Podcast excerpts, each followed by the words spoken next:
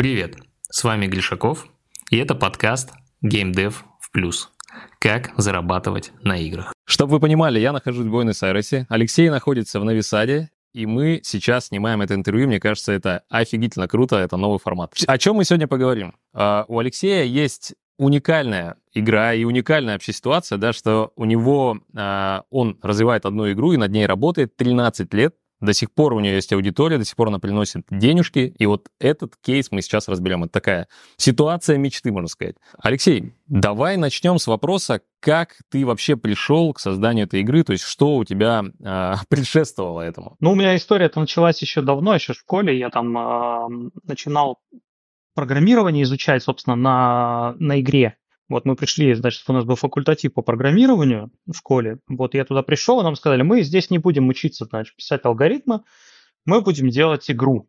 Вот. Э, и с этого началось все, вот начался мой путь в геймдеве, можно сказать. Но он как бы в какой-то момент прервался, э, и уже потом в, в каком-то взрослом возрасте я уже занимался там, у меня уже был опыт построения бизнеса, был опыт создания продуктов, в какой-то момент я сидел и думал, что вот хочется делать что-то свое, хочется делать там какой-то вот э, интересный продукт, и я все, все время, как бы, всю жизнь хотел делать какие-то игры. Я подумал, ну, блин, было бы классно сделать игру. Вот. Но у меня все не клеилось, как бы, с тем, как это делать, потому что я в то, в то время еще разработкой занимался на вебе. А, соответственно, весь стек у меня был там э, JavaScript, там PHP, там Руби на тот момент был как бы на взлете. И все это вообще не клеилось с играми, потому что игры это было тогда очень тяжело, тогда не было еще, можно сказать, Unity, не было никаких э, фреймворков там под JavaScript, то есть э, в вебе игры было делать еще нельзя толком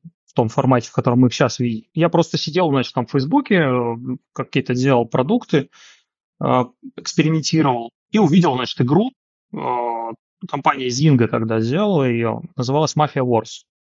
Вот, она выглядела, ну, вот как, как обычный, э, типа, веб-приложение, тот же текст, таблички, только там были картиночки такие вот э, про мафию. Вот, я так на это все посмотрел, подумал, блин, я вот то же самое могу сделать с тем стеком, который у меня есть. Э, вот, я начал делать. Давай буквально пару, пару вопросов спрошу. То есть получается, что ты э, начал как фрилансер работать, э, делать сайты на заказ. Какие-то сайты, может быть, э, небольшие сервисы, да? Интернет-магазины, что-то такое. Еще у меня был опыт, просто мы вот делали с ребятами веб-студию. Мы сделали там типа одну из топ-3, грубо говоря, веб-студий в Челябинске вот в 2000-х годах. Я был технический директор и один из основателей. То есть у меня был опыт создания там сайтов от э, сайтов визиток да, до сайтов для городской думы, для крупных заводов. То есть э, был опыт прямо вот построения типа масштабных проектов любых размеров. Вот. Э, и на тот момент, когда я начал делать игру, я просто работал уже по найму, просто мы делали там веб-приложение. То есть я даже не фрилансил в этот момент. Тебе просто хотелось, там, условно, ты видел потенциал, что можно, условно, заработать больше, или ты там шел к своей мечте, то есть я пытаюсь мотивацию понять. Да, ну мне было интересно, потому что ну, на работе все равно ты сидишь, там тикеты перекладываешь там, с одной колонки в другую, и нету свободы какой-то для творчества, да, для самовыражения. Здесь мне хотелось создать что-то свое. Вот, ну плюс там мечтулька мечта сделать игру, она тоже нашла свою реализацию. Вот, то есть, ну и, понятное дело, да, классно было бы заработать немножко денег, ну, они никогда не бывают лишними. Вот, и все так сложилось в один пазл, как бы скрикнулось, и все получилось. С одной стороны, а, ты увидел возможность, да, ты увидел, что вот, в принципе, делает Зинга а, проекты, которые ты мог бы тоже сделать, но с другой стороны, да, сесть и это сделать, это вот две, две разные вещи, да, многие видят, мало кто делает. Как ты нашел время, да, там, как ты решился на то, чтобы вот э, в такую авантюру залезть? Это было, наверное, не очень сложно, потому что я на тот момент э, был, ну, я только женился, буквально вот э, там чуть-чуть прошло. Детей еще не было. Жена мотивацию дала, да? Да нет, на самом деле жена э, скорее, она меня, конечно, поддерживала, вот, но она относилась с неким скепсисом, да, вот к этой идее вообще, к тому, что вот, ну, я там по вечерам сижу, там, значит, вместо того, чтобы там пойти куда-то там погулять, что-то поделать, да, я сижу, значит, пишу свой код. И где-то где был скепсис, ну, но она в целом меня поддерживала, это очень помогало на самом деле. Вот. Плюс у меня не было каких-то таких, знаешь, жестких увлечений, там, типа, там, катание на велосипеде, да, или, или там хождение по барам, вот. И плюс я сам не очень много играю в игры, в принципе, вот, поэтому у меня была куча свободного времени, которое я мог потратить на то, чтобы киношку смотреть, мог потратить на то, чтобы делать то, что мне было интересно. А вот и мне, в принципе, было интересно давать что-то новое. Это было прям вот, э, ну, в кайф. Сам процесс, даже не столько результат, там, что деньги какие-то или еще что-то, да, вот сам процесс мне был в кайф. Мне было интересно сделать э, вот эту задачу решить. Расскажи, как ты выбрал конкретную идею, которую ты делал, и, ну, то есть, может, была какая-то игра референс, да, которую ты взял за основу и сделал там по-своему, например? Ну, я вот с технической стороны я брал за референс э, вот это как раз мафию, а идея игры, если честно, идеи в игре не было никогда. Вот, то есть я не, не из тех вот чуваков был, ну, как история Вичкрафта начиналась не с того, что вот мы придумали классную игру, там, мир, там, не знаю, концепте нет, нифига. Это было просто generic фэнтези, максимально generic. И оно просуществовало так вот до, ну, типа, первые 10 лет своей жизни. Вот идеи игры мы начали формировать только вот буквально там на последних этапах уже существования студии, э, которую я там создал и закрыл в какой-то момент. То есть э, у игры не было никогда прописано мира, никогда не было прописано героев. Это был просто вот такой максимально generic фэнтези. Расскажи, что это был за геймплей и на чем ты в итоге написал игру, а, ну и где выложил? Геймплей был максимально простой. Ты заходишь, у тебя есть персонаж, а, у тебя есть какой-то оппонент, ну, там экипировка, ты наш персонажа нагружаешь предметами, есть э, противник, ты просто кликаешь кнопочку, и все, и персонаж атакует. Это был, по сути, такой кликер. Вот, то есть не кликер в том понимании, как сейчас, да, что там типа цифры растут бесконечно, там все сыпется, нет, нифига. Это просто ты жмешь кнопку атаковать, атаковать, атаковать. И все. И вот это начиналось вот с такого.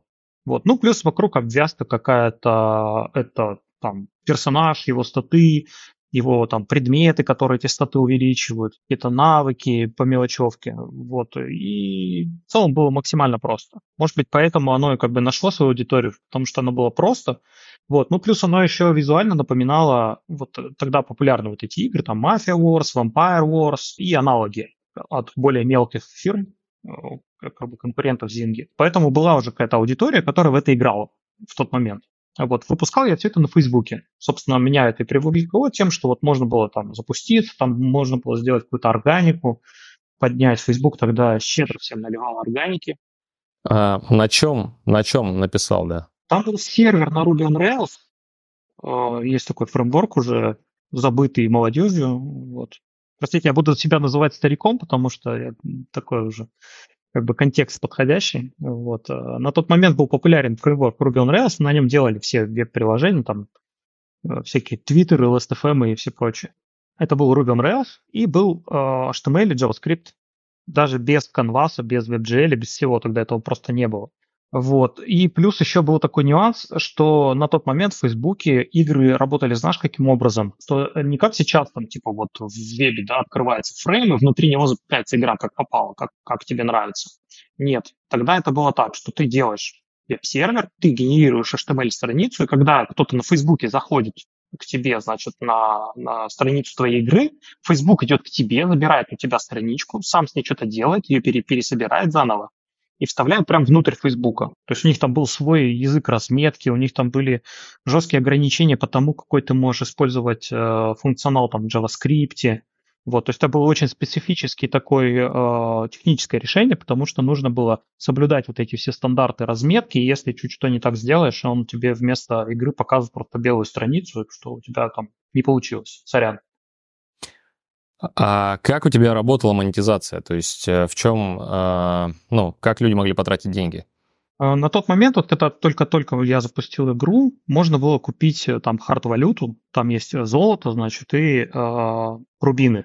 Вот, и можно было купить рубины, за рубины можно было купить э, предметы какие-то с статами чуть получше, можно было купить рефилы, и, наверное, все. Вот. Чуть позже уже там в процессе разработки игры, в процессе эволюции мы добавили возможность крафта предметов, апгрейда предметов, и а, народ стал платить за, за, короче, штуки, которые нужны для крафта. То есть там для крафта нужны такие типа чармы, такие талисманы. Вот. Их можно делать самому, но на это надо время тратить, а можно просто купить за вот эти вот рубины и сэкономить себе время. Ну и плюс расходники вроде бустера, там типа плюс 100 атаки на один хит. Такие тоже штуки продавались у нас очень активно. Перед тем, как мы перейдем к каким-то вот первым результатам, которые ты получил, э, расскажи еще, э, сколько времени у тебя потребовалось вот от э, поиска идеи до запуска на Фейсбуке? Сколько времени прошло? А, зап... Начал я делать вот первую строчку кода я написал 8 марта, выложил я, по-моему, в ноябре или, или в октябре игру. То есть это заняло меньше, ну, полгода. Полгода. Ну, даже 9 месяцев, да, условно, 8 месяцев.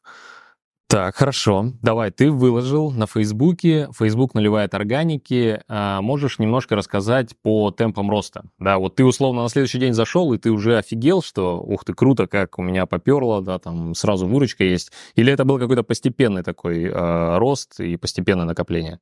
Там постепенно началось, там, типа, сначала 5, 10, 15, 20, потом 50 человек в день регистрировалось. То есть э, там не было такого взрывного роста, что прям вообще там мега-супер огромное количество. Самое большое, что я видел за все время жизни э, игры в Facebook, это было что-то в районе 600 инсталлов в день. Вот. Но это были стабильные как бы цифры, что там типа шло там 100-200 человек э, в день регистрировалось. И это было прикольно, потому что, ну, это 100-200 халявных регистраций, которые в других платформах было получить нереалистично. Это был там трафик тир-1 нормальный, то есть там США, Канада, Великобритания, Австралия, а не там Бангладеш. Это был 2011 год, да, получается? Да, да, 2000, ну, в 2010 началось, это вот как бы я запустил осенью 2010 и в 2011 и дальше как бы шло. Теперь вот как конвертировались эти установки в деньги? То есть вот э, сколько в день э, начало капать выручки? Первый платеж я, по-моему, увидел через месяц или около того, после первых регистраций. Вот. Но в деньги это конвертировалось э, не так, чтобы вот как-то стабильно. Мне на самом деле очень сложно вспомнить вот это первое время, да, потому что первые там пару лет для меня это было как бы такой побочный какой-то продукт, вот, ну, классно, да, то есть, что игра работала, то есть, ну, это не, не было такого, что вот, типа, мы запустим игру и все, там, больше ничем не будем заниматься. Нет, это э, было таким образом, что я сначала это начал делать движок для создания таких игр, потом запустил свою игру. Вот, и потом, как бы, постепенно вот мы над ней работали, работали, и она начала какие-то деньги приносить. К концу первых, первых шести месяцев она приносила что-то в районе 600-800 долларов в месяц. Вот, то есть этого было достаточно для того, чтобы там посадить одного программиста, челябинской зарплатой, и э, чтобы он работал на продукте. Получается, ты занимался студией параллельно, ну, то есть делал сайты, а, выполнял заказы, а, и параллельно у тебя начала капать денежка с игры. В какой момент ты понял, что уже можно переключиться на игру полностью? Наверное, это было, знаешь, когда? Ну вот мы не делали прям такие, знаешь, заказы сайтов, а, что вот, ну, типа, приходишь, какой хочешь сайт делать и заказываешь. Это выглядело таким образом, что вот я начал делать э, движок для игры, и это стало как бы основной работой, потому что у меня стали покупать движок. Вот, и студия у меня появилась, э, начала строиться как раз э, на клиентах, которые заказывали доработки для этого движка. То есть это не были какие-то посторонние заказы, типа сделайте нам корпоративную там визитку или еще что-то. Это выглядело таким образом, что я продавал движок за условные там 200 долларов, а потом э, к нему уже люди заказывали просто на почасовке доработки. Добавить там то, все, пятое, десятое. Вот, и мы этим занимались. И плюс параллельно мы как бы запустили вот этот свою, свою игру, свой проект. Прошло, наверное, года два на, с момента, вот как я стал полностью full time заниматься вот этим вот движком и делать вот эту свою студию. Я поехал на конференцию на DivGam. Вот, у нас уже вот эта игра работала, она уже приносила примерно половину денег студии на тот момент. Это сколько денег? Ну, примерно. Около там 5-6 тысяч долларов в месяц. Ну, существенно, то есть существенная сумма уже. Это было примерно половина того, что нам нужно было, чтобы вот студия жила. Я поехал на DivGam, хотел, значит, этот продукт э, продвигать. Э, там были встречи назначены с издателями разными. Но вот один, с одним из крупных издателей я общался. Он посмотрел проект, сказал, ладно, хорошо, этот проект немножко не нашего профиля, расскажи про вашу команду, что вы делаете вообще? Я ему рассказал, что вот у нас там есть вот так, так, так и так, значит, половина доходов. Он говорит, а зачем вы это делаете? Ну, типа, работаете вот с посторонними, вы сделайте просто свой проект, чтобы он у вас зарабатывал сколько надо денег, и тогда вы сможете заниматься своим, это прикольнее, это, ну, типа, больше свободы и все такое. Вот, я приехал с и такой ребятам говорю, знаете, это классная идея, давайте мы, наверное, что-нибудь придумаем, чтобы наш, наша игра в два раза больше денег зарабатывала. Мы прям вот сели, у нас был такой, значит, митинг, мы сели, выпустили там кучу идей, составили план, и за месяц, наверное, или пару месяцев мы сделали вот эти идеи, которые мы придумали, вот, и у нас деньги, да, реально в два раза раз поднялись. Вот, я клиентам написал, что все, типа, ребята, сорян, вот вам все исходники, все, если что надо, там, найдите новых исполнителей, будете, как бы, поддерживать продукт, я вам помогу, но, типа, сами мы делать вот это не будем. Вот, и все, и мы занялись full тайм вот этим вичкрафтом, все, у меня все, все ребята над ним работают. Расскажи, какие гипотезы в тот момент сработали? То есть вот что вы за месяц сделали, что доход X2 вырос? Мы сделали график распродаж в первую очередь. То есть у нас были распродажи, ну типа эпизодически мы выкладывали какой-нибудь пакет товаров, вот рубинов за там чуть, чуть дешевле то есть со скидкой. И мы сделали это периодическим, то есть чтобы раз в месяц у нас стабильно был, значит, была эта распродажа. Вот, у нас были какие-то общие игровые активности. Вот, например, пор существует Титаны, то есть там супер-мега-монстр, который появляется, его нужно два дня вместе всем рубать. Мы тоже это сделали, чтобы оно вот было там с какой-то периодичностью. И какие-то еще, я не помню, что конкретно у нас там было, у нас много всяких разных было активностей. Но вот мы вот, в общем, просто э, те штуки, которые у нас сделали э, пики на график продаж, мы просто сделали, чтобы они это делали по календарю. Вот, чтобы было это не рандомно, а как бы, ну, типа, стабильно раз в месяц у нас распродажа. Или Титан. Или там какой-нибудь э, битва с монстрами. То есть что-то, что, типа, поднимает деньги на X, мы просто сделали, чтобы оно раз в месяц стабильно было. И все, деньги как бы стали стабильно держаться как бы на одном уровне. То есть не так, что мы типа подняли там, там не знаю, со 100 долларов в день до 200 долларов в день. Нет, это не так было. Мы, я всегда ориентировался на суммы в месяц, потому что мне без разницы, как бы, можно всю выручку за весь месяц заработать за один день, без разницы, как бы, главное, чтобы в конце месяца было, ну, столько-то денег на зарплату. То есть, получается, вы э, ввели оферы, да, то есть ограниченное предложение там по времени с распродажей, и вы ввели ивенты внутриигровые. То есть, по сути, общие какие-то активности с каким-то лидербордом наверняка, да, где э, социальные взаимодействия какие-то были. Круто. И доход вырос x2, и, в принципе, этого было достаточно, чтобы содержать команду. Что за команда в тот момент была? То есть сколько человек? На тот момент три программиста, а, один был тестировщик, один художник и один специалист суппорта. И я. То есть было семь человек. У тебя какой-то партнер еще был, или ты, ну, это полностью твой проект? Мы начинали делать Witchcraft конкретно э, с женой моего Шурина, потому что она художник, мы с ней вместе работали в веб-студии, когда вот мы делали веб-студию там с ребятами, она была одним из художников. Вот, она помогала делать арт на начальных этапах э, создания Вичкрафта, то есть она вот у нас делала как раз заказные дизайны, когда вот у нас клиенты покупали движок, хотели дизайн делать. Вот, она рисовала эти дизайны, и, собственно, дизайн Witchcraft это был один из клиентских дизайнов, от которого клиент просто отказался, сказал, типа, у меня деньги кончились, вот. Э, мне поэтому дизайн не пригодится. И она же нарисовала первоначальный арт э, для монстров и предметов в игре. Это было, прям скажем, контента, ну, типа на первый, условно, месяц игры в таком расслабленном режиме. Мы начинали делать с ней как бы на равных правах, но проект на начальных этапах он как бы буксовал, то есть там не было таких денег, знаешь, чтобы можно было ну, их считать сколько-нибудь сопоставимыми там с зарплатой, а работать нужно было много. Вот, и в какой-то момент я ее спросил, ну, ты типа хочешь заниматься вообще проектом? Ну, типа, перспектива как бы есть, но прямо сейчас денег не, нету. То есть нужно там еще будет полгода поработать минимум, чтобы вот это делать. Она сказала, нет, то что типа ты все забирай, спасибо, как бы я поработала, опыт получила, все этого достаточно. Вот, и проект как бы полностью перешел ко мне. То есть я был, получается, но в студии я был всегда один основатель, то есть у меня э, был до этого опыт работы с партнерами вот по веб-студии, и я себе сознательно поставил, что я буду как бы ну, один работать. А вот. Чтобы принятие решения всегда было ну, на мне. Следующим этапом, насколько э, я знаю твою историю, э, у тебя появилась идея про матч 3. Расскажи, что, где ты ее взял, как интегрировал и какие были последствия?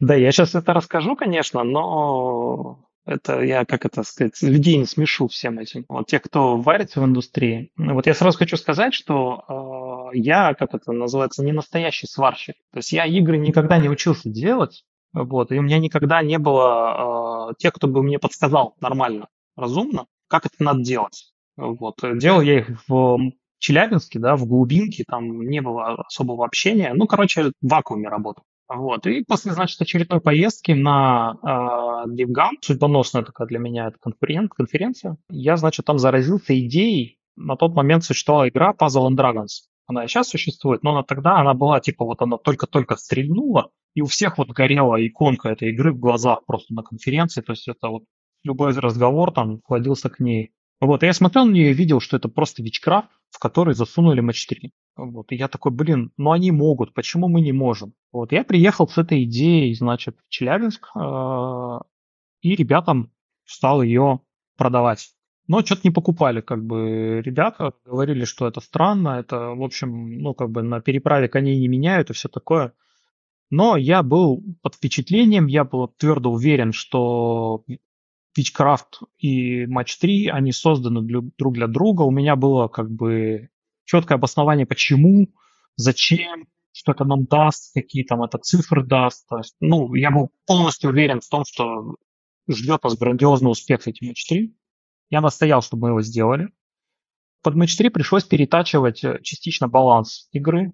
Э, то есть э, прям ну, местами сильно менять. Ну, грубо говоря, если там одного монстра игрок раньше побеждал за счет там, там, за 100 ударов, например, да, за 100 кликов кликере, то в матч 3 он должен был победить там за 20 матчей, 15 матчей. То есть, чтобы по времени это примерно совпадало.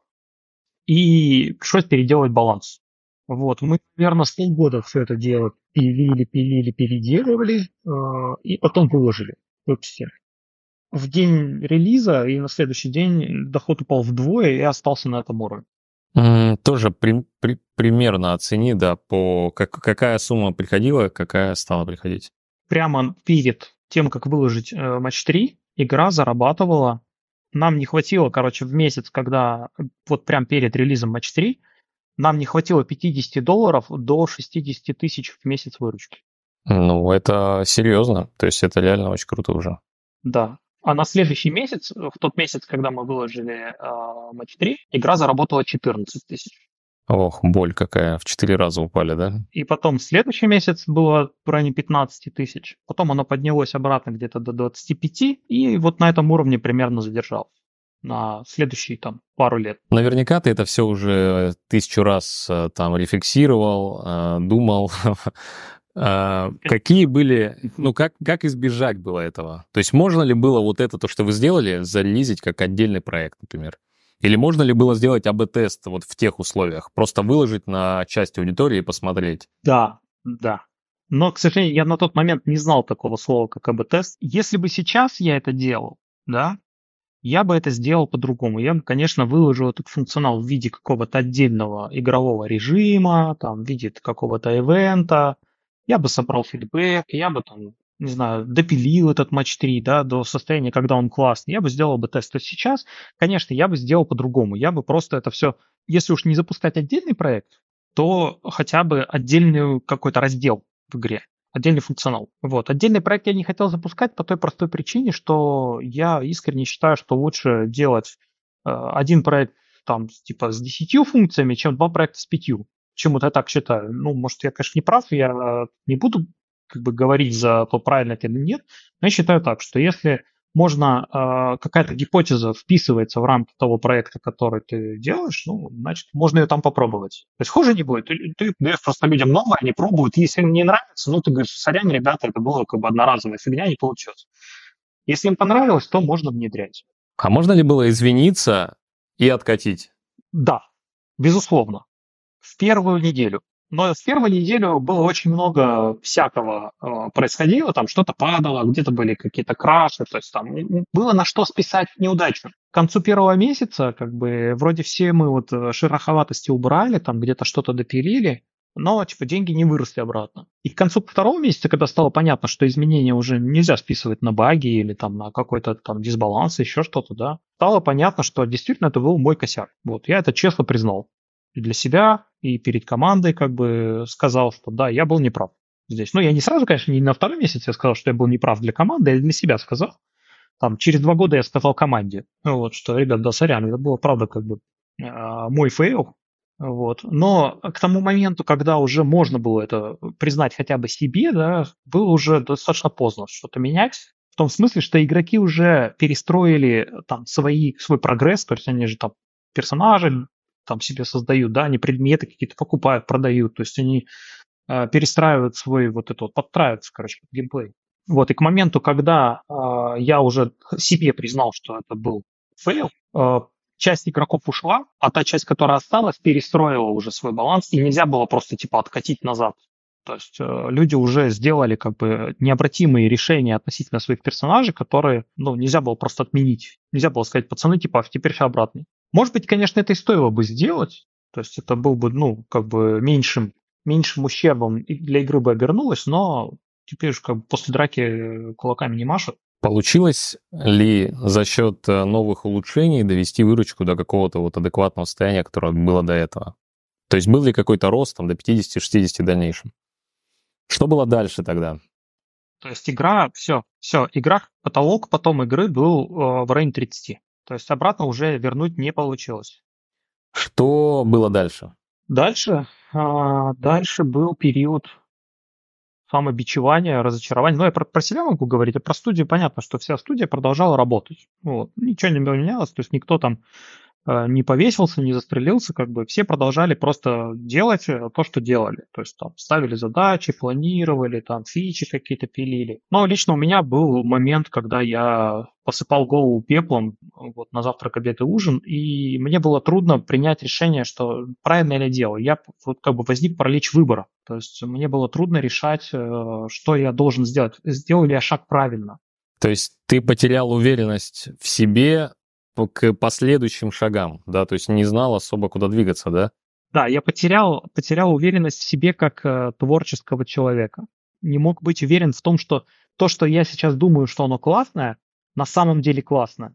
Вот, это было очень мучительное состояние на самом деле, потому что мне очень трудно, ну, люди как бы смотрят на меня, да, то есть они в я ее веду, я лидер, да, то есть они смотрят и спрашивают, какие решения должны быть ну, приняты, и мне приходилось принимать решения вот прям через силу, то есть э, через себя переступать, то есть нужно было выбрать какое-то решение, и я просто это, его делал не потому, что я в него верил, а потому что нужно было сделать какое-то решение. Был такой период, это прям студия там чувствовала, ребята как бы, это прям даже в какой-то момент сказали, что, Алексей, ты как бы, ну, приходишь на работу злой, вот, ну, типа, ты как бы понимаешь, насколько это влияет вообще на, на команду, там, блин, меня прям как водой холодной окатило в какой-то момент, потому, ну, вот когда мне это сказали, потому что я такой, блин, ну, действительно, я прихожу и как бы все время вот с гримасой боли как бы на работу.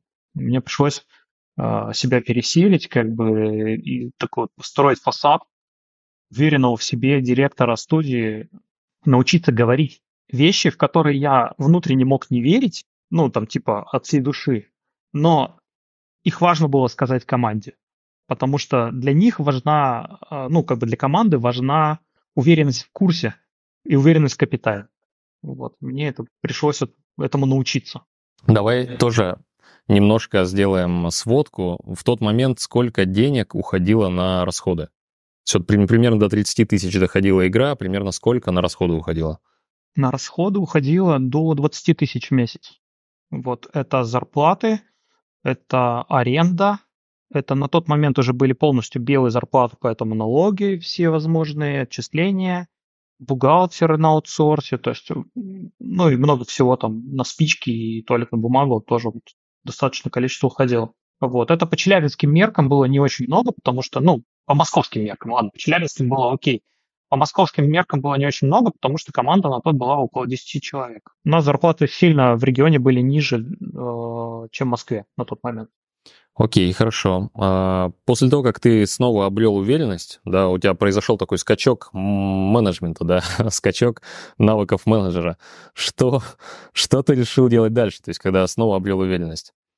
А, ну, когда я уже снова почувствовал как, какую-то почву твердую под ногами, я решил, что мы будем делать... Ну, раз у нас не получилось как бы с uh, Match 3 в, в Вичкрафте, вот, Match 3 как раз жанр был тогда на взлете, я решил делать Match 3 прям полноценную, то есть казуальную, типа Candy Crush, э, такую, чисто вот для э, женщин 35 плюс. Мы прям сидели, подбирали. А, даже это было не так, что типа мы четыре будем делать.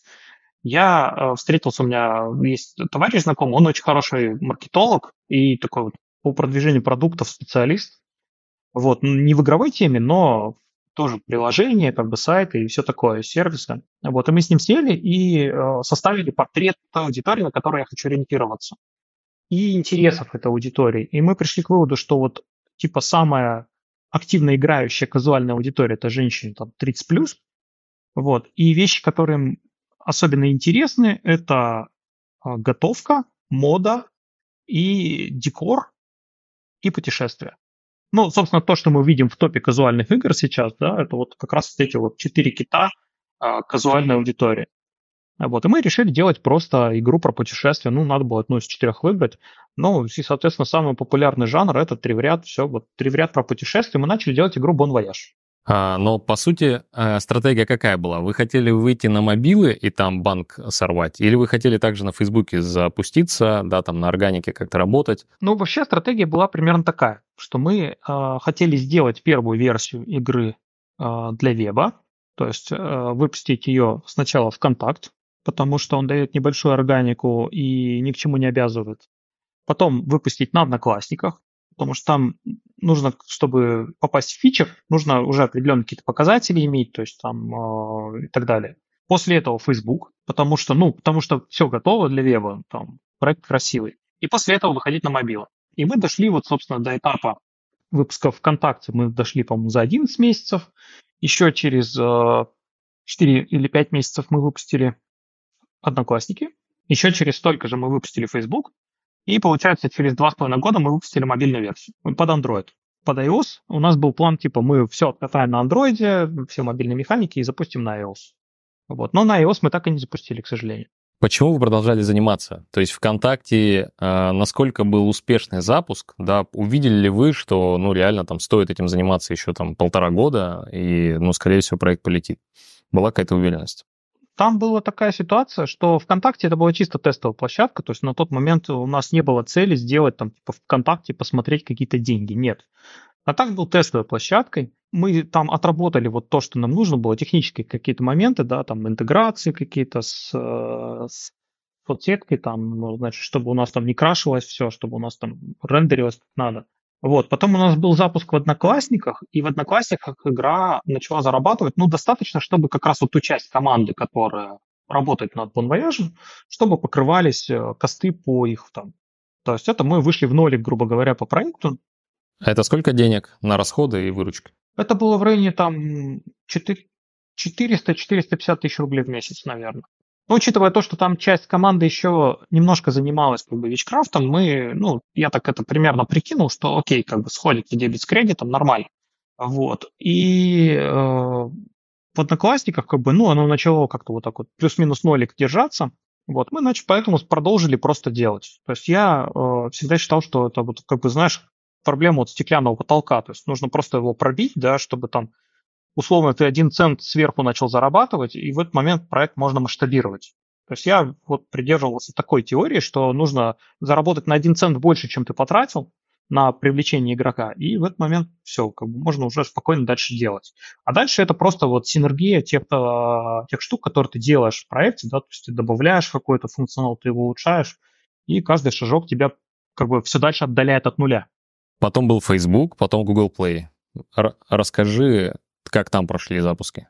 В Фейсбуке прошло все классно, но бессмысленно, потому что ну, мы там запустили, у нас не было там багов, все было круто, но Facebook уже к тому времени отключил органику. То есть у них, э, они публичная компания, поэтому им важно, чтобы ну, как бы то, что они делают, росло. Это мне объяснили, кстати, сами ребята из Фейсбука. Вот, э, там тоже была байка интересная про то, как я ездил в Берлин, чтобы с Фейсбуком поговорить вживую. Вот. Э, и, значит, эм, они мне объяснили так, что, типа, если какой-то какой-то вот часть, какой-то продукт внутри экосистемы Фейсбука не показывает роста, то он никак не влияет на стоимость акций, а значит, развивать его не, не имеет смысла. Вот. И в какой-то момент это случилось как раз с Facebook Canvas, то есть вот эти игры, которые доступны, Facebook Canvas, э, они перестали расти, там возникло насыщение, и Facebook сказал, что типа все, нам больше это не интересно, это можно оставить как есть. И бросили это все и там пропала органика. То есть они все перестали наливать трафик, то есть там перестали работать социальные штуки, вроде там, ну, например, приглашение друзей. То есть когда ты можешь просто отправить приглашение другу, и он придет в твою игру.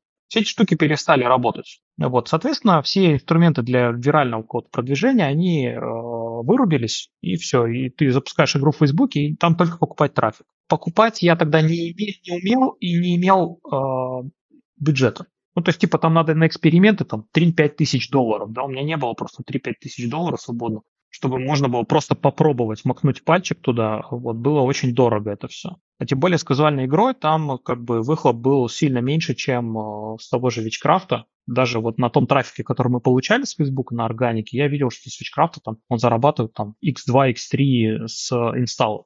Так, когда на Google Play запустил игру? Когда на Google Play э, запустили, там пошла какая-то небольшая органика, но не так, чтобы, знаешь, прям вот кардинально много. Вот. Ну, скажем, там 200-300 инсталлов в день, наверное, пошло. Вот. Но подавляющее большинство этих инсталлов были из СНГ. И, соответственно, выручка с них, ну, там, типа, в 10 раз меньше, чем с Tier 1. Вот. И было трудно на этой органике как бы ее дальше вот, как-то растачивать. И опять же, у меня не было опыта продвижения э, через закупку. Его до сих пор нет, к сожалению. То есть я не могу похвастаться вот этим вот своим, так сказать, резюме. Э, потом мы запустили проект, и буквально прошло там месяца, может быть, 4. Я могу соврать, я, я прошу прощения, потому что это было давно, и я не запоминал как-то для себя вот это все в голове. Прошло не, не продолжительное время, стало понятно, что мы на органике мы не взлетим, там типа виралки не будет, все, типа нужно как-то что-то другое придумывать.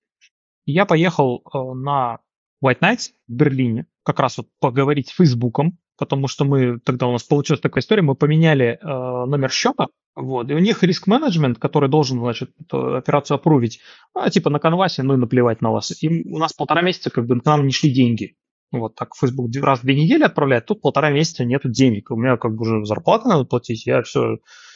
Э, что делать?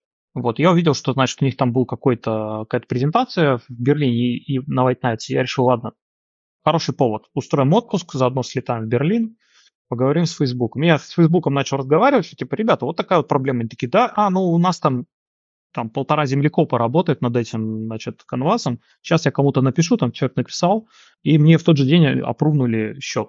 То есть вот мне пришлось слетать в Берлин, чтобы поговорить с Фейсбуком, с живым с представителем компании. Они, они до сих пор так работают. У них до сих пор такая же проблема. Да, да. У меня с Фейсбуком вообще вот, как это, нелюбимая бывшая жена, мой Facebook. Вот. Да, и, значит, на White Nights я как раз э, подал тоже заявку на шоу-кейс и стоял там с шоу-кейсом. Подошли ребята из AppQuantum. Мы с ними до этого за пару лет, наверное, общались тоже на конференциях. Они, вот, привет, привет, что стоишь? Ну вот, смотрите, там игра. Они такие, да, мы как раз проект ищем. Вот, и мы с ними там прямо пообщались. И через какое-то время, вот я уже вернулся в Челябинск, мы просто созвонились и подписались на издательство Subquantum. Вы подписались без тестов, э, они сразу вас взяли в надежде, что проект э, ну, может стать большим.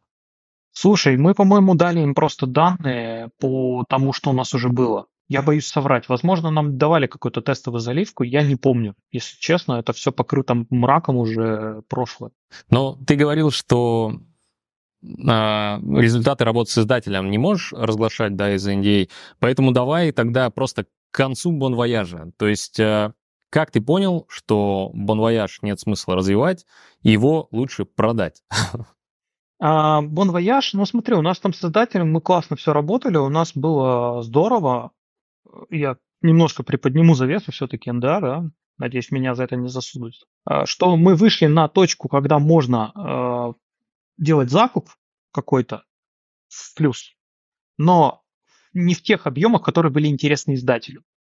То есть они сказали, что типа, ребята, все классно, у вас проект там типа можно, да, продвигать, но мы не готовы дальше, потому что нам нужно масштаб больше, вот, э, там, x там, долларов в месяц мы должны тратить на закуп, а у вас мы просто не можем этого сделать на проекте в плюс, вот, и нам нужно другую динамику, и мы, короче, с ними полюбовно просто, они отдали нам проект, вот, он какое-то время жил, просто мы там добавляли контент по чуть-чуть, но функционально уже не дорабатывали. И стало понятно, что без издателя, без собственной экспертизы там в закупке мы не сможем просто вот пробить вот этот вот стеклянный потолок, и просто положили его на лед в какой-то момент, просто на суппорт отвечали и все. Вот. А продать я его решил, когда я начал сокращать студию, да, и стало понятно, что даже если мы сильно захотим, придется выбирать между Bon Voyage ем, который приносит там копеечку, да, и Witchcraft ом, который приносит там 100 копеечек. Но выбор был очевиден. Я решил, что лучше про- продать проект сейчас, чем дождаться, пока он умрет, и просто похоронить его. Вот поэтому, ну, собственно, я его и продал. Так, а как ты нашел, кому продать?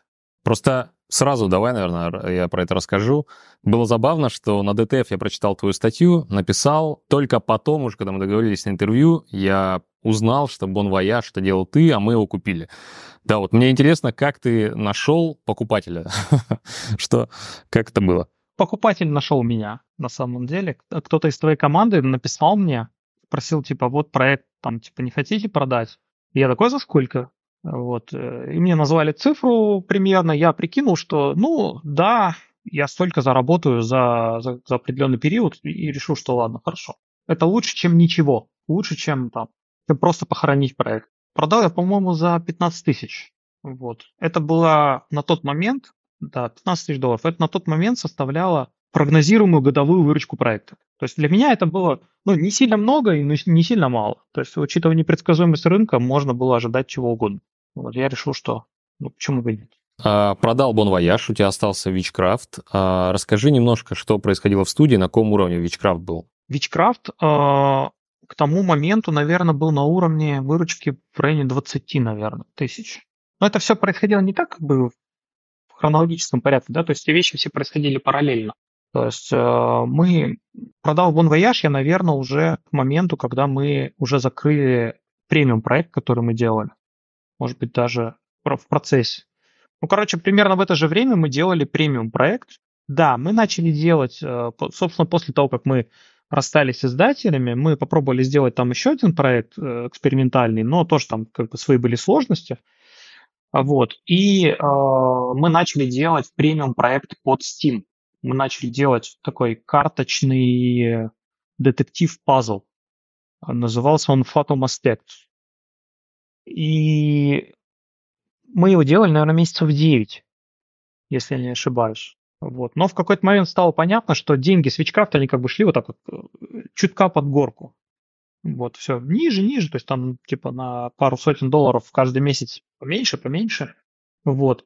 Я смотрел на этот график, э, видел, что у меня расходы по Вичкрафту, ну, доходы по Вичкрафту идут вниз, э, расходы по, по Fatum аспекту идут вверх. И где-то в какой-то момент они должны были пересечься, эти две прямые. А, вот. И мне пришлось бы к этому моменту либо найти издателя, либо нужно было закрыть проект, либо его зарелизить. Но в моей голове я не видел, чтобы я его мог зарелизить к этому моменту. А искать издателя на тот момент я был не готов, потому что это нужно было взять чужие деньги э, под проект, который э, придумал не я. То есть я честно скажу, могу сказать, что проект этот придумала команда. То есть я лично в него, ну, начал вживаться в процессе, но э, изначально идея не моя. В чем проблема того, что идея не твоя? Э, проблема?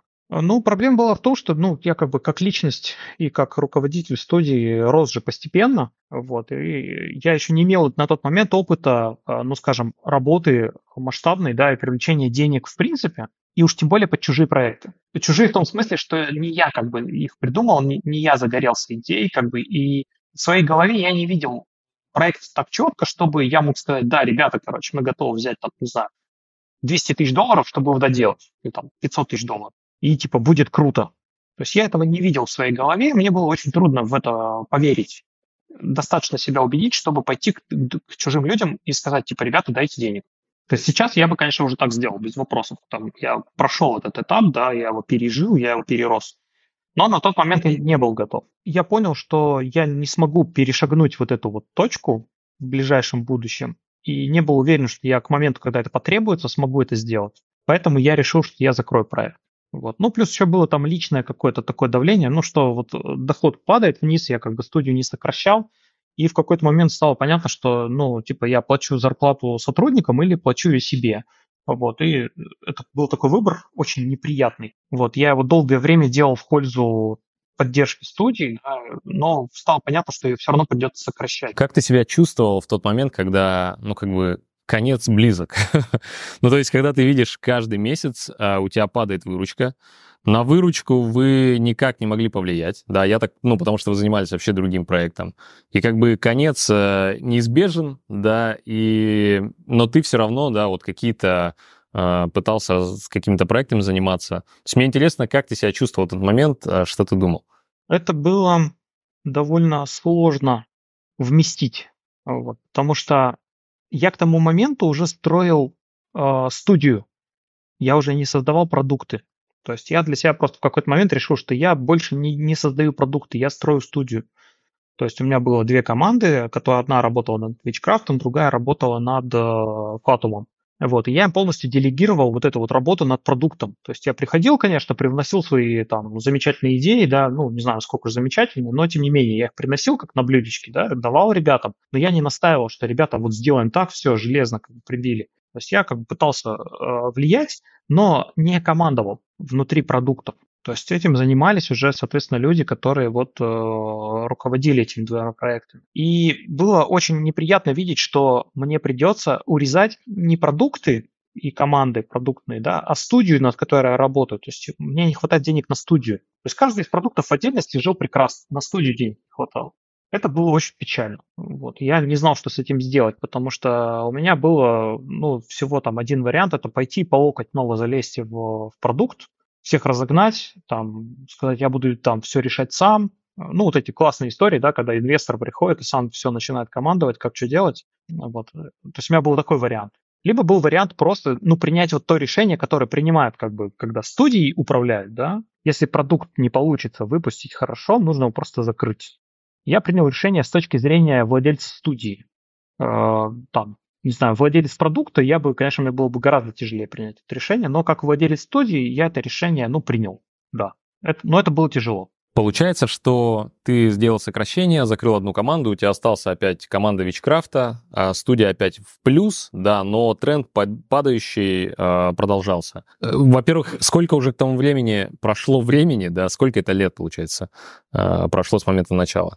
Это прошло, наверное, лет 10 приблизительно. То есть это момент, когда вот, ну, типа, я снова остался с одним Вичкрафтом, это вот было там, 10 лет. Да-да-да, тут как будто бы напрашивается, да, что ты сделал две попытки, у тебя каждый раз получались какие-то проблемы, и как будто уже вот время наконец-то заняться Вичкрафтом и вывести его на новый уровень, чтобы тренд пошел вверх.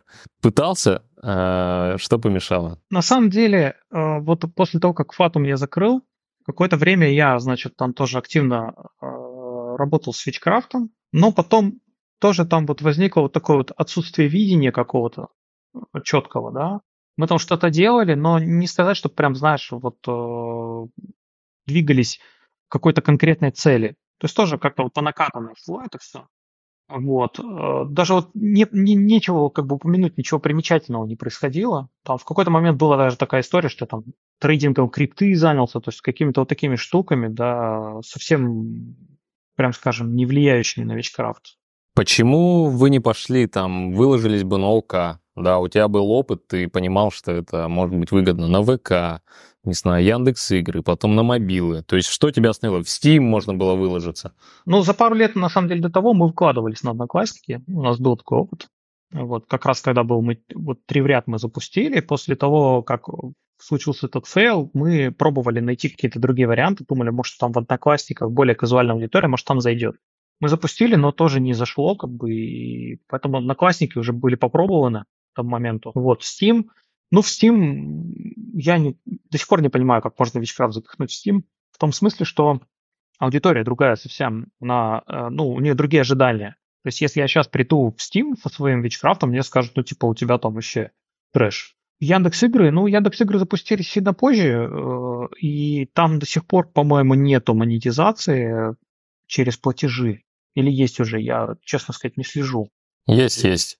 Есть, да.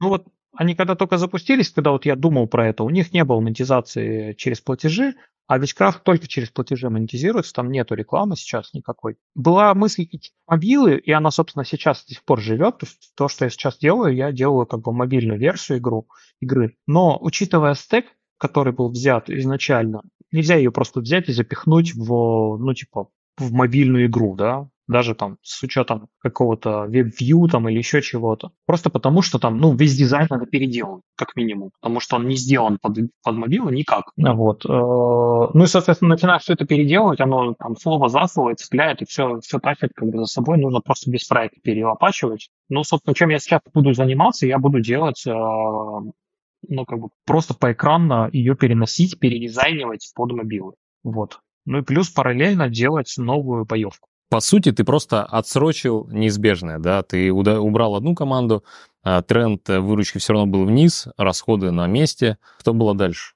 Дальше был конец 2021 года, это вот появление вот этих всех странных нарративов, да, про там Россия, Украина, вот это все началось как бы в инфополе, да, появилось вот это нагнетание какого-то а, какой-то угрозы, там заговорили про то, что Facebook это какая-то вот они там нехорошие экстремистская организация и все такое, что типа мы сейчас объявим террористами. Вот у меня была мысль такая в голове, что вот сейчас случится то же самое, что было ну, в тот момент, когда я ездил в Берлин. Facebook просто закроет деньги, и все. И я останусь э, с командой, там, сколько, 4 или 5 человек у меня было на тот момент, там, я буду им должен там полмиллиона рублей, даже больше в месяц. А у меня их просто нет куда взять. То есть это ну, деньги такие, которые у меня просто не валяются. Я к тому моменту все уже мои какие-то личные сбережения, да, они вот этой вот падающей кривой, они уже съелись. Вот, мне стало страшновато, я, значит, сидел там на Новый год, об этом всем думал, принял решение, что нужно просто дать людям возможность как бы э, найти что-то новое,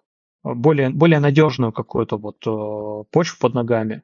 Я, значит, э, собрал всех ребят сразу после Нового года, там еще на праздниках, и объявил им, что, ребят, типа, сорян, я не могу больше, значит, жить с таким грузом на сердце и предложил поискать просто более надежную какую-то работу, там, какой-то более надежной компании с твердой почвой под ногами.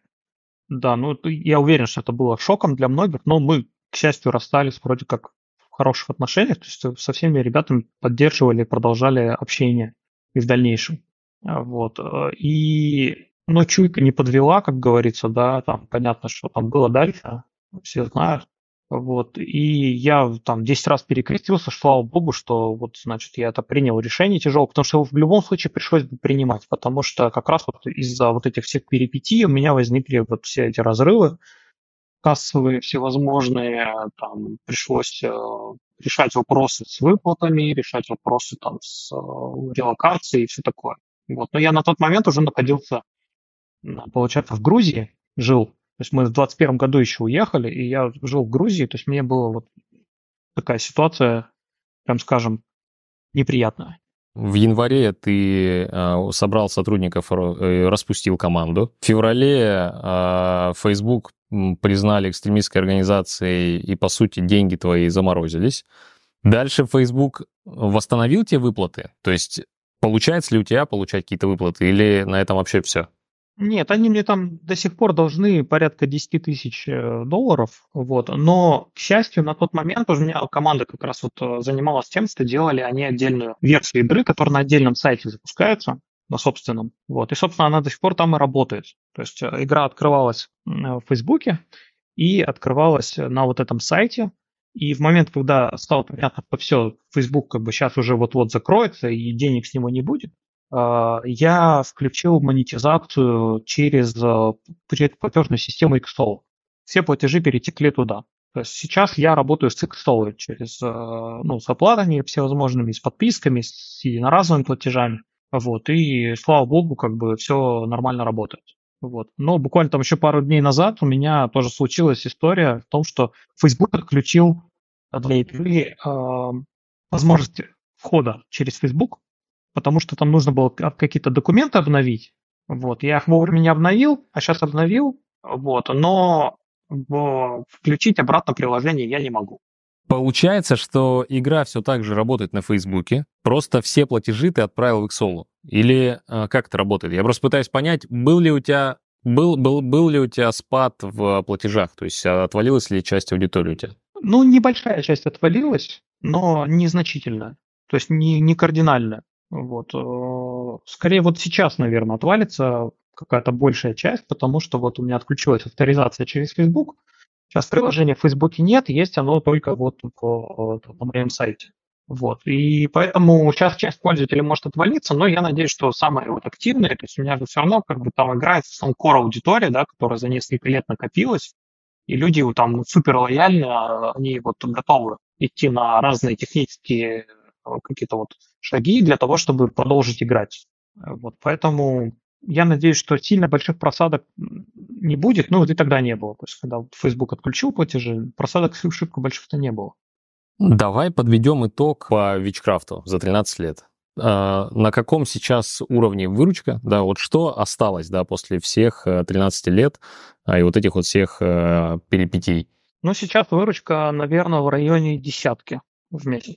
Ну, это нормально, да, это не, не мелочь, это нормальная выручка. Всех расходов на, на как бы сервера, ну, там немного, но тем не менее они есть. Не считая комиссий, это чисто типа вот гроз, там около 10. Считал ли ты, сколько за все время поиграл в эту игру людей, да, из Фейсбука, и сколько всего денег она заработала вот за все 13 лет? Просто, наверное, какие-то большие цифры должны получиться. Ну, по игрокам я посмотрел сегодня, а, в игре вообще зарегистрировано 390 тысяч человек. Вот. То есть это все, все количество людей, которые проходят через игру. 390 тысяч. И, ну, по деньгам я смог посмотреть э, только до 2014 года, э, сколько игра заработала. Там дальше чуть-чуть, э, ну, то есть в более ранние периоды я просто не могу, у меня нету данных на руках. Но я думаю, что в общей сложности игра заработала где-то, наверное, 2,7 миллиона. Офигеть, круто. 390 тысяч игроков поиграло. 2,7 миллиона долларов за все время, да, за 13 лет эти игроки принесли. А, по факту игра, получается, зарабатывает примерно 7 там, а, долларов на одного юзера. То есть это на уровне там, хороших топовых тайтлов, да, там, которые в мобильном сегменте закупаются. За счет чего? То есть что удерживало игроков долгие годы? А, давай какой-то вот секрет успеха. Почему игра стала такой результативной? Я думаю, что на начальных этапах здорово сыграло то, что она была похожа на успешные тайтлы. То есть люди смотрели, приходила аудитория, которая играла. Там игра была схожа тематически, схожа где-то, может быть, визуально, функционально, то есть привычно, привычный как бы какой-то геймплей. А, вот для людей. А, а в дальнейшем вот именно на удержание здорово работала комьюнити игровой, потому что в игре есть достаточно плотно интегрированная как бы, социальные функции, там кланы есть, там есть друзья, там есть возможность а, взаимодействовать с другими игроками.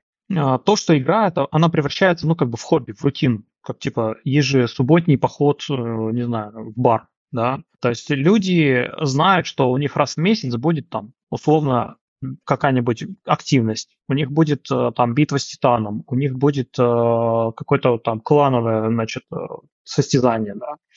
Они могут на это рассчитывать, они могут это встроить в свою жизнь, и они там находят друзей, находят каких-то вот с кем э, кого-то с кем можно ну, вместе поиграть, вместе получить удовольствие. Вот. Плюс э, аудитория игры э, достаточно такая возрастная, то есть это там типа 50 плюс вот. А эта аудитория, она не склонна к, ну, как бы, к быстрой смене каких-то вот привычек. То есть человек может зайти и играть там несколько лет в игру. Для него это нормально. Просто потому, что он, ну, зачем ему что-то менять? Он уже там, взрослый, ему не хочется куда-то перепрыгивать. Вот. То есть у меня есть игроки, которые играют по 10 лет. Вот. Э, игрок, который зарегистрировался в первую неделю, у меня есть там один, он до сих пор играет. Ты его знаешь, общаешься с ним? Да, ну да, я, я уже некоторых игроков там знаю, как бы, ну, так, в лицо. Вот. Есть люди, которые играли там 6 лет, не платили, и потом начали платить. Вот. Есть, есть люди, которые играли там 2 дня, начали платить. То есть э, успех игры в первую очередь зависит от того, что, ну, насколько человек, ну, на, на, на мой взгляд, да, от того, насколько человек чувствует, что это для него, ну, как бы осознанное какое-то вложение. То он, он вложит эти деньги, и он что-то за них получит, в перспективе. Если человек в это верит, то он будет платить. Если он думает, что игра завтра умрет, ну зачем он будет это делать? Если он думает, что игра для него на один день, там, на, на неделю, он не будет платить. Если он видит, что, ну вот сейчас, например, я стал публиковать календарь событий игровых на три месяца вперед. То есть человек знает, что в этой игре в течение ближайших трех месяцев будет то-то, то-то, то-то, то-то. Вот. Он может уже, ну, какой-то коммитмент, да, по-английски скажу, там, вовлеченность, он может посвятить этой игре свое время, он знает, что в течение ближайших трех месяцев он получит то-то. Вот. Ну, поэтому люди готовы платить за это. Вот. Плюс я еще при общении в комьюнити, я всегда позиционировал позиционировал платежи не как э, средство получения чего-то, а как способ поддержать разработку игры. То есть люди чувствуют, что они платят не, не просто платят, они еще и поддерживают игру, они это понимают. Лояльные игроки особенно, они уже как бы этот месседж слышали много раз. Все-таки виральность какая-то существует? А, насколько эти игроки привлекают каких-то там своих друзей, знакомых? Как-то это чувствуется? Или все-таки также тренд идет вниз, вниз, просто там потихонечку падает? Ну, тренд идет вниз, но те люди, которые регистрируются, чаще всего я вижу, что это люди, которые играют с кем-то.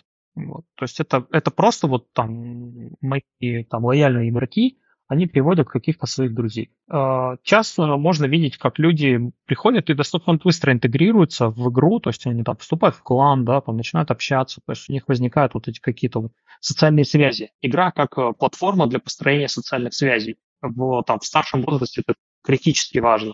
Таких инструментов не очень много. Вот. И я отчасти игру как и позиционирую как вот ну, в своей голове, по крайней мере, как инструмент для того, чтобы найти там, друзей. Давай такой заключительный вопрос. А, видишь ли ты, что Вичкрафт может еще 13 лет жить? Да, вполне. Ну, то есть ты в целом планируешь теперь а, заниматься Вичкрафтом, ну, развивать, у тебя есть план, ты вот хочешь на мобилы выйти, да, ты сейчас начал там а, самостоятельно все развивать с помощью фрилансеров. То есть еще 13 лет игра проживет. Слушай, ну я верю в то, что если я найду выход на аудиторию, которая... Ну, если... Короче, моя основная сейчас проблема в том, что у меня нету потока новых пользователей. Если я найду вот этот ручеек новых пользователей, я не вижу, почему я должен бросать этот продукт. Он мне нравится, я люблю его, он отличный. Ну, скажем, может быть, он где-то несовременный, да, он там не соответствует там реалиям, там, текущим, э, скажем, VR, там, RTX, вот этого всего там нету, да, классно.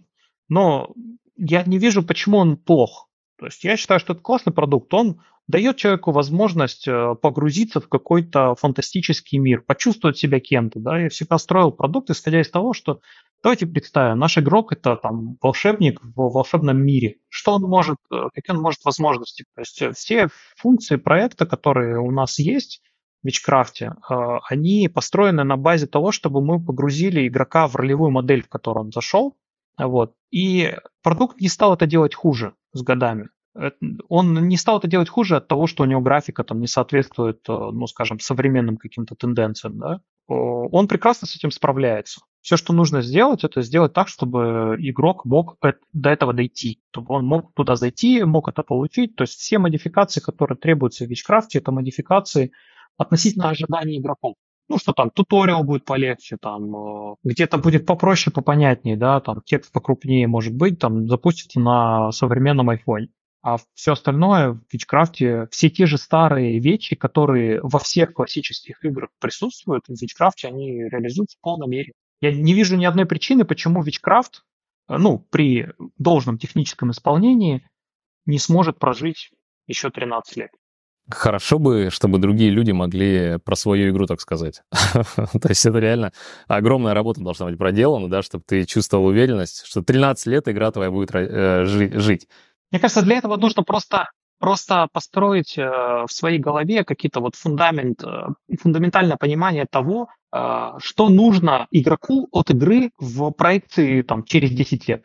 То есть чего бы он ожидал. Вот. Не просто там контента X, да, а как, какие, какую, какую часть, какую роль в жизни займет эта игра человек. Вот. Если на это смотреть как бы в перспективе 10 лет, ну, я не вижу, почему игра не может существовать так долго. Окей, круто.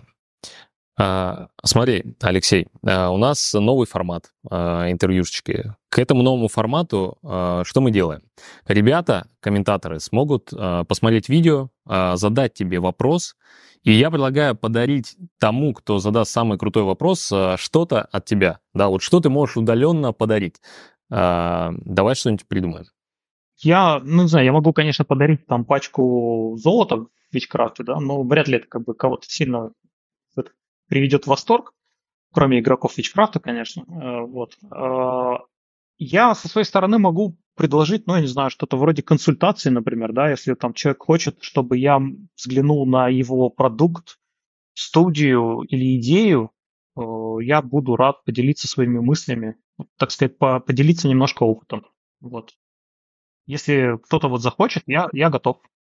Тогда смотрите, ребята, что надо делать. Да, вы смотрите интервью, задаете вопросы в комментариях. Я сам выберу самый лучший вопрос а, среди всех, которые у нас там будут а, под видео. Плюс а, я поотвечаю на эти вопросы. Алексей, а, по возможности, да, я скину ссылочку, наверняка там а, выделит немножко времени, поотвечает вопросы, поможет вам а, разобраться, да, то, что вам осталось непонятно или интересно.